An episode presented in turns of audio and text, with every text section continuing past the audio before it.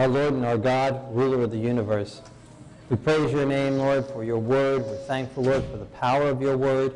And we ask that your power would rain down upon us and that you would speak through me as your instrument and speak to each one of our hearts and our minds and lift us into heavenly places in you.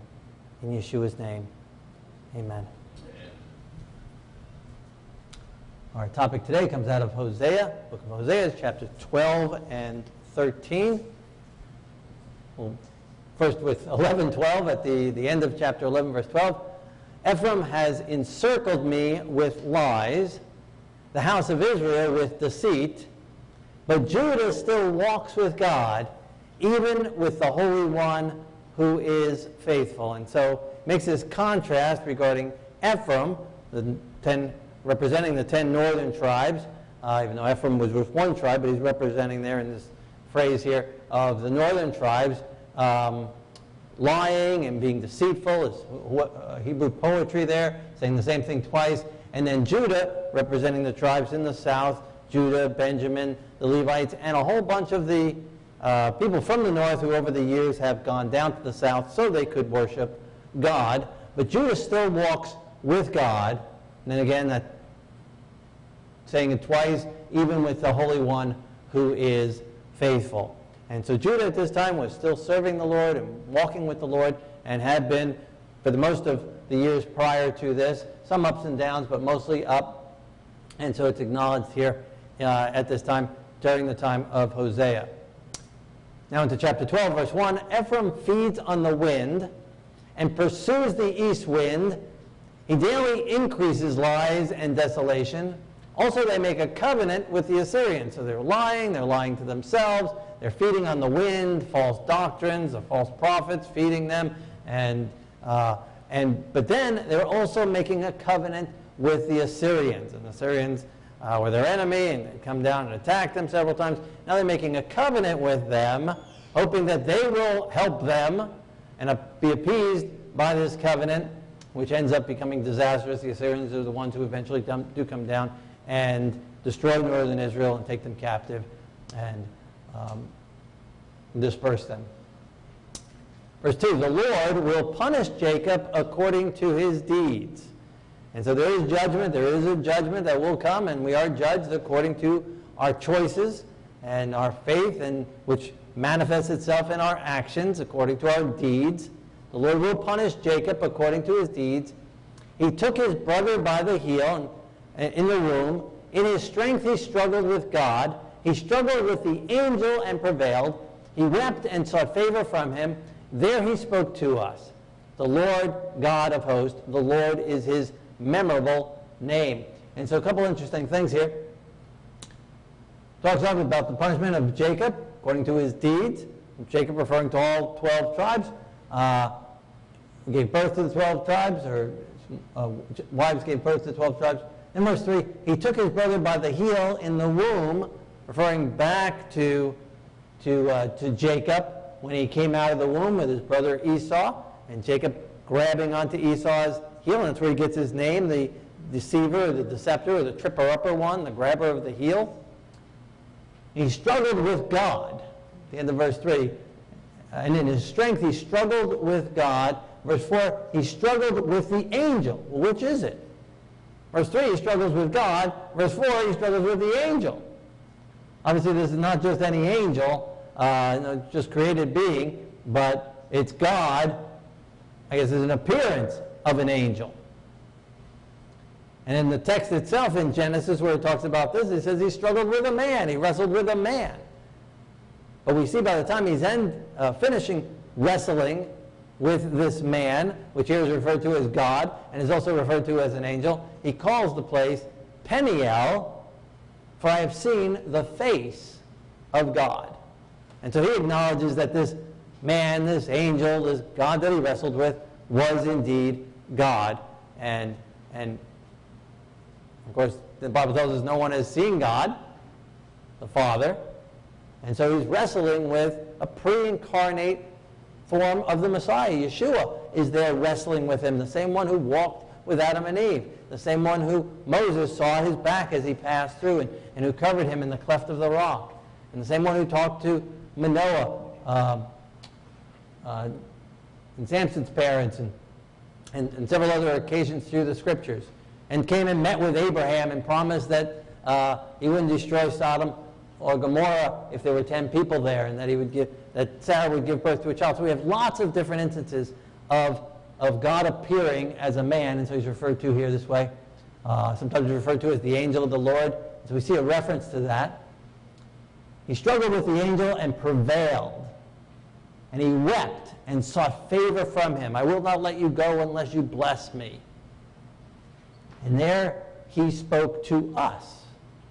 So there God spoke to us, speaking to us through speaking to Jacob. He's speaking directly to Jacob, but Jacob giving birth to the rest of us, he is speaking to us in the blessing he has pronounced upon Jacob. Because again, Hosea is not a historian. He's not writing and bringing up this whole Jacob deal to remind us of the past. He's wanting to point us to the future. And so he spoke to us, and the Lord God of hosts, the Lord, that's the Yud He Vav He form of God, is his memorable name. And so we harken back to Genesis, Genesis chapter 32, where this event took place, this wrestling.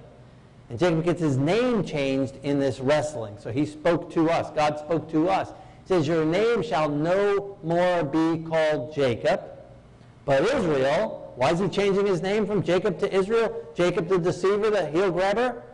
For, or but, or for, as, because, as a prince, thou hast had power with God and with men and has prevailed. And that word prevail, we just read that in Hosea as well. And so the word Israel literally means prince with God, or a prevailer with God, or an overcomer with God, which Jacob was. He was a deceiver, but then he repented of his sins, turned to God, and prevailed.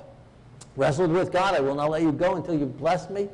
And God took away his disdain, took away his sin, took away his carnal heart, took away his past record, and replaced him and made him an overcomer with God, a prince with God. And as we saw in Hosea, the beginning of chapter 11, verse 1 in Hosea, uh, Israel, it represents the Messiah to come, who is the literal, the real prince with God, who is the real overcomer with God, the one who has prevailed in our behalf. Thus God spoke to us through Jacob, and speaking to Jacob, and speaking through Jacob into Israel, into Yeshua, into the Messiah that would come. And then, of course, anyone who is then united with the Messiah, Yeshua, who is the ultimate form of Israel, the ultimate prevailer with God, becomes his child, becomes his brother, becomes his sister, becomes united with him, and thus takes on his name as well. And thus we become overcomers with God as well, prevailers with God as well, princes with God, and princesses with God as well. What a holy calling that he has raised us up to. And that's what he's promising to Ephraim if they will heed. Verse 6, but your God, by your God, return. Observe mercy and justice and wait on your God continually. By your God, return to Shuvah, repent, turn back, turn to God. Not in our own strength, not in our own power. Jacob prevailed with God. He overcome with God. And so by your God, overcome. Be an overcomer with God. Last week I told about a lady who was trying to overcome this video game thing, and as she fell back into it, well, praise God, it's been six days. She's overcoming. Praise the Lord. I got another email today. And she's going victory to victory. God's convicted her on another area. And, uh, and so she's now giving up cursing. And so God's giving her victory and victory and other things in her life. And, and so once we get into that habit of realizing how to overcome in God's strength. When she first gave it up, the first day she gave up, uh, she said, she wrote me and said, uh, I knew if I put my mind to it, I could do it. And I said, it's not putting your mind to it that gave you the victory. It's God who gives you the victory. And sure enough, after that, she fell uh, back into it. And so today she said it's been six days. Uh, praise God, because I know it's not me. and that's the whole difference. It's by your God, by His power, by His strength, by His might, Him changing our heart, allowing Him to take out the carnal heart out of us. Return, and then He gives us the power to observe mercy, justice, and to wait on God continually. Continual walk with God. He loves to oppress. Ephraim said, Surely I have become rich. I have found wealth for myself. In all my labors, they shall find in me no sin.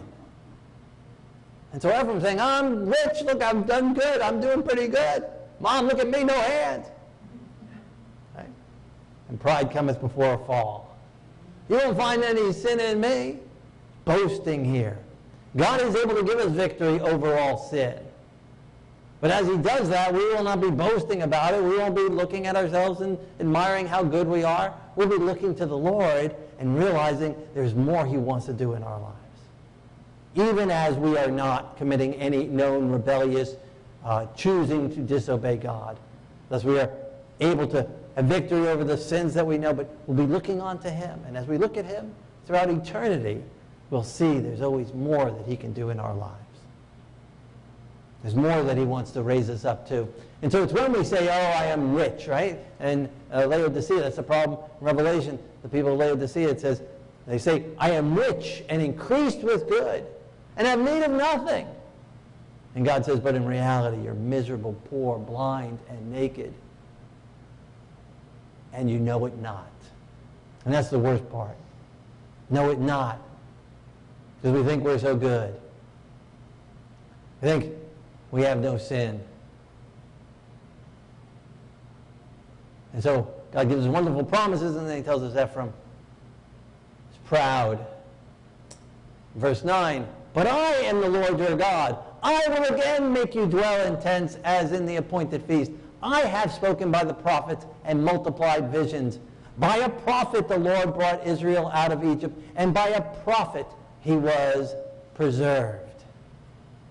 So there's Ephraim is fallen, Ephraim is rebellion, Ephraim is lying, Ephraim is deceitful, but, my, but God is able to overcome. Through God, are able to overcome. By God, return. Ephraim is boasting and no sin. But I am the Lord your God. Where sin abounds, grace much more abounds. For every sin that ever manifested, God said he's got a solution for it. Then he reminds us, he can make us dwell in tents and that peace. And by a prophet, the Lord brought Israel out of Egypt. Who's this prophet he's referring to?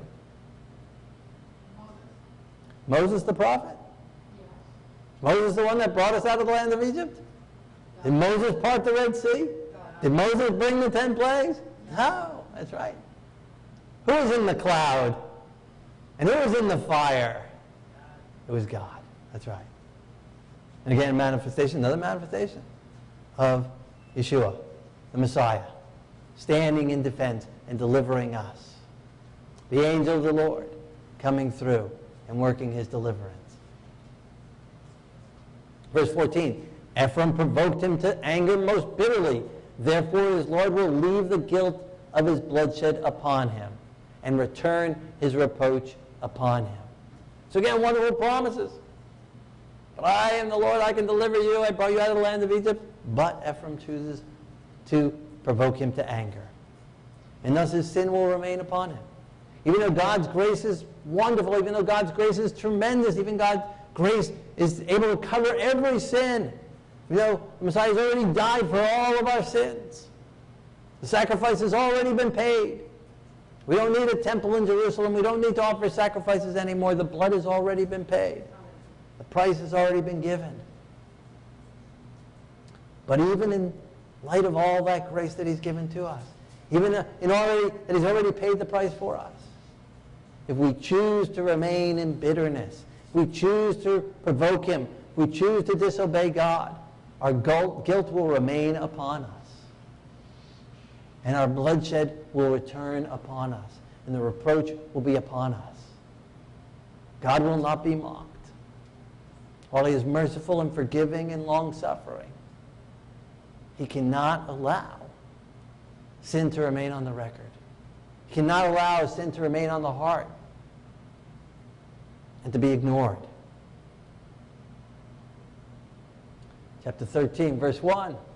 When Ephraim spoke trembling, he exalted himself in Israel. But when he offended through Baal worship, he died. When we come trembling before the Lord,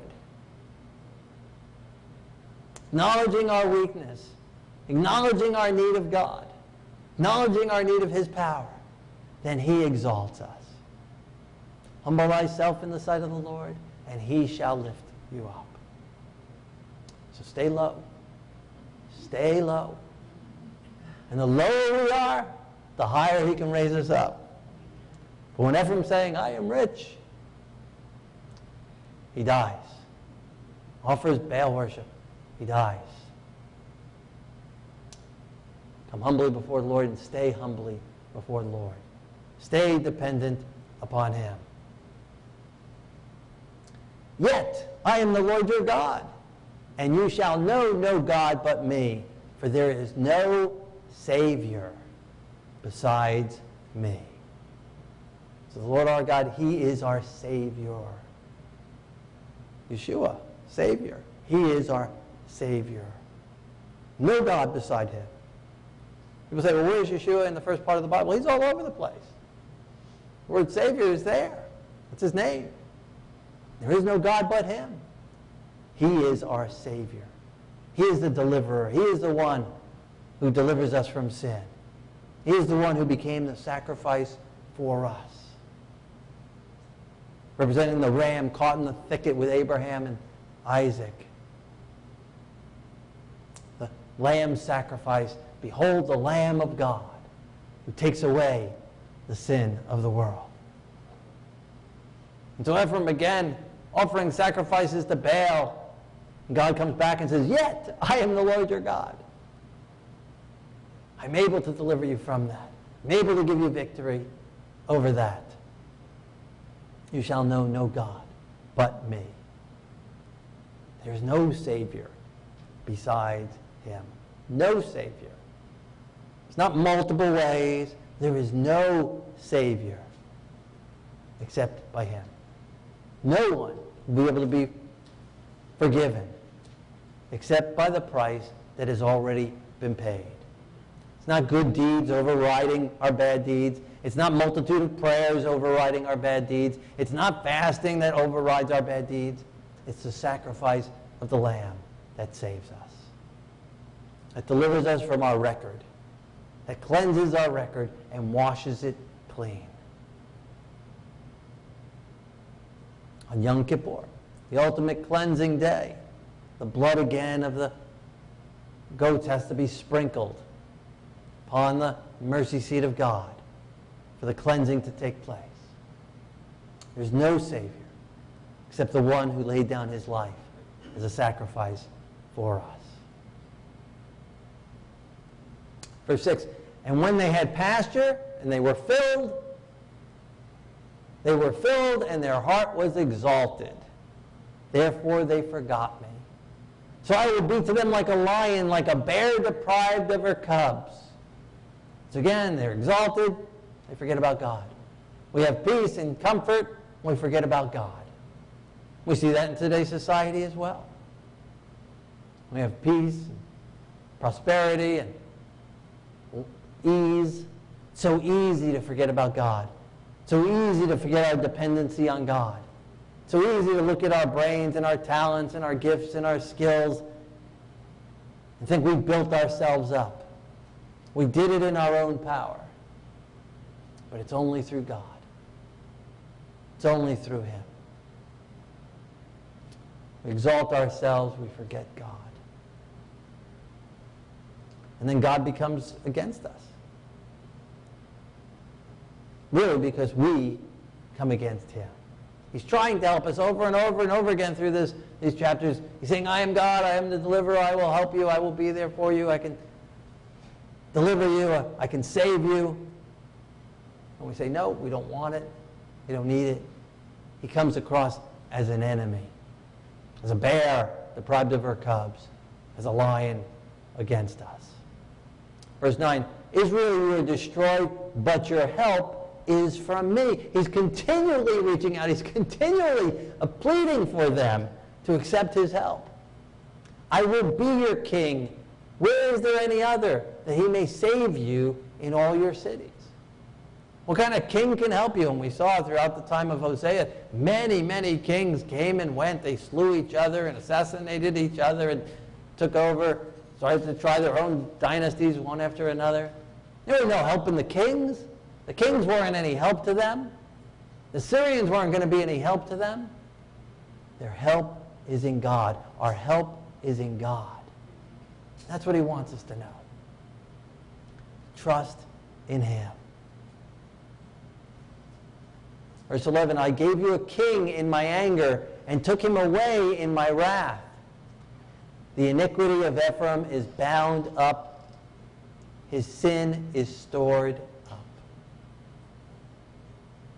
So he's hearkening back again. Maybe the, the, I gave you a king in my anger and took him away in my wrath. He might be thinking of Saul there, first king of Israel. Basically, we rejected God, said we don't want God to lead through the judges. We want a king just like all the rest of the nations. We want to be like everybody else. We want to fit in. And so he gave us a king because that's what we wanted. But he was taken away because Saul started lowly, but then got puffed up. Started to take credit for himself. Started to become proud. And he had to be taken away. The iniquity of Ephraim then was bound up in his sin and stored up. Verse 14, but I will ransom them from the power of the grave. I will redeem them from depth, from death. O death, I will be your plagues. O grave, I will be your destruction. And to attempt after attempt after attempt of Ephraim falling and rebelling, God continually saying, but I can give you grace. I can deliver you. I can even deliver you from the grave. I will ransom them from the power of the grave. So he delivers us from wrong kings. He delivers us from Egypt. He delivers us from ourselves, saves us from our pride, and he's able to deliver us from death. Paul then takes this phrase and expounds upon it in 1 Corinthians chapter 15 verse 51. We shall not all sleep, referring to death. But we shall all be changed in a moment, in a twinkling of an eye, at the last trump. There's a reference to Yom Kippur. The last trump on the Day of Atonement. Yom Kippur, we have Rosh Hashanah announcing the, the trumpets the day of judgment is coming, the day of judgment is coming. And then on Yom Kippur at the end, the final trump is blown. In a moment, in a twinkling of an eye, at the last trump, the trump will sound, and the dead will be raised incorruptible, and we shall be changed. This corruptible must put on incorruption. This mortal must put on immortality. What does mortal mean? Able to die. Subject to death. That's right. And that's what we are all born with. None of us are born with any immortality. None of us have immortality in ourselves. We're born mortal, but this mortal must put on immortality. When?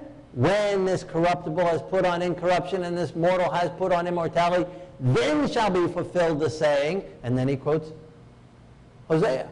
Death is swallowed up in victory. O death, where is your sting? O grave, where is your victory?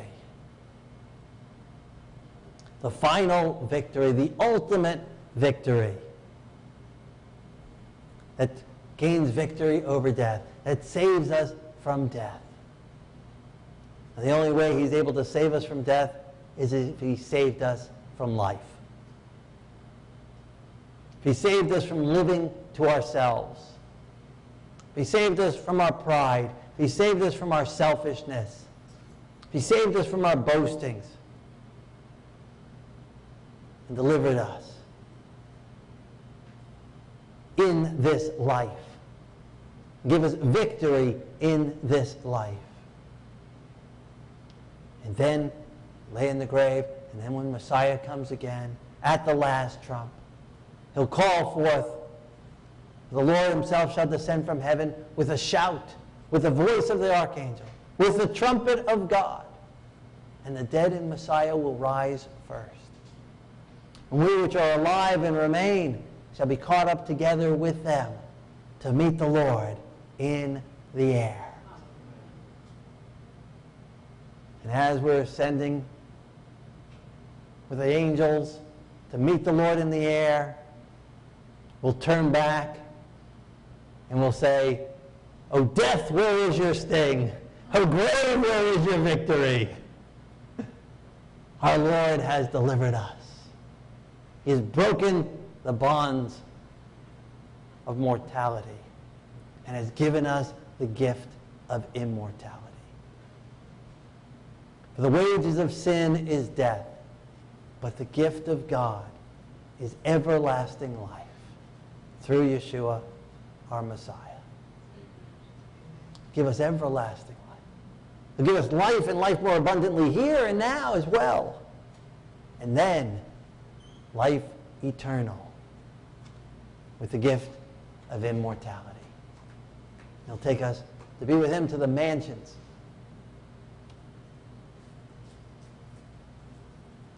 Be not afraid. Be not dismayed. For in my Father's house, he says, are many mansions.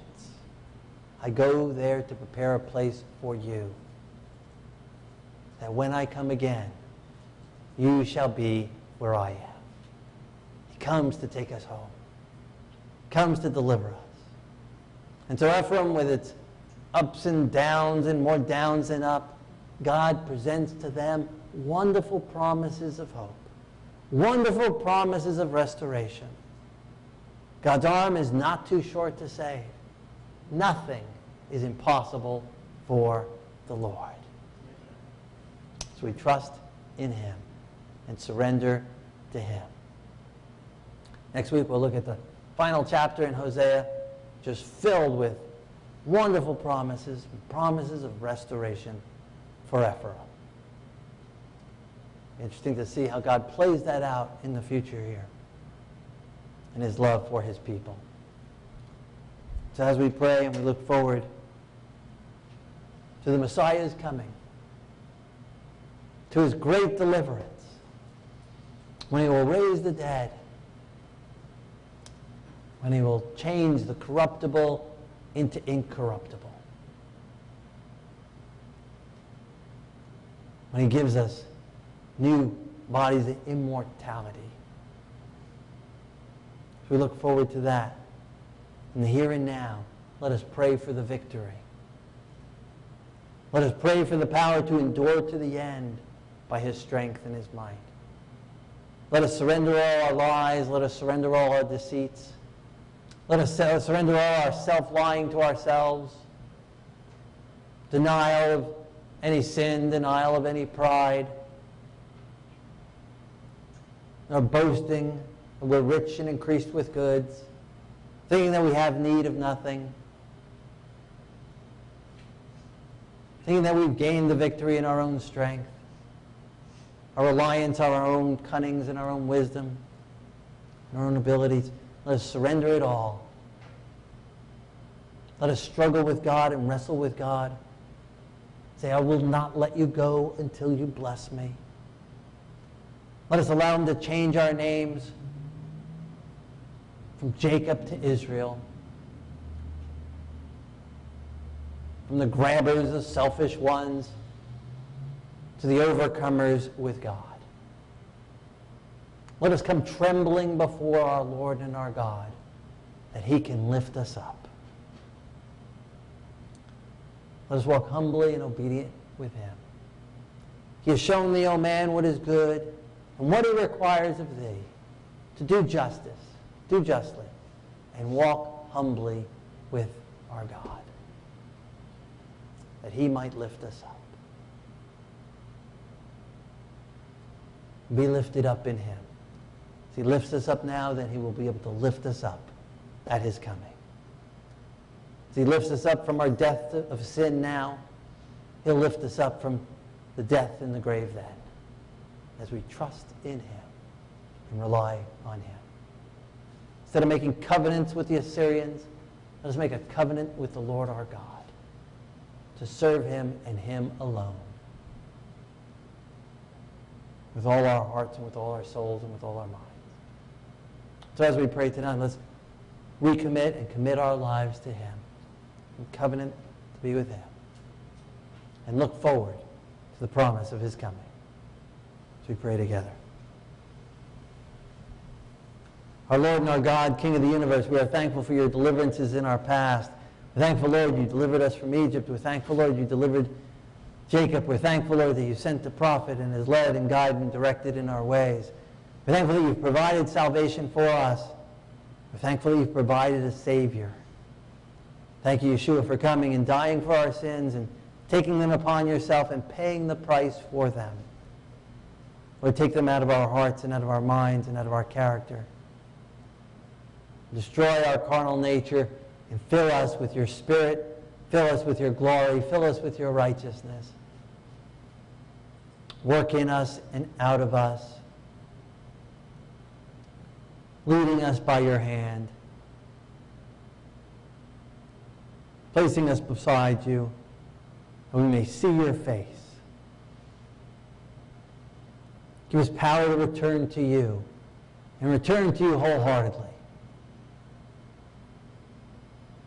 And when you come, may we be resurrected with you. May we ascend to you and be taken before your throne with you. Beside you, there is no other. Lord, we want you and you alone. In Yeshua's holy name, amen.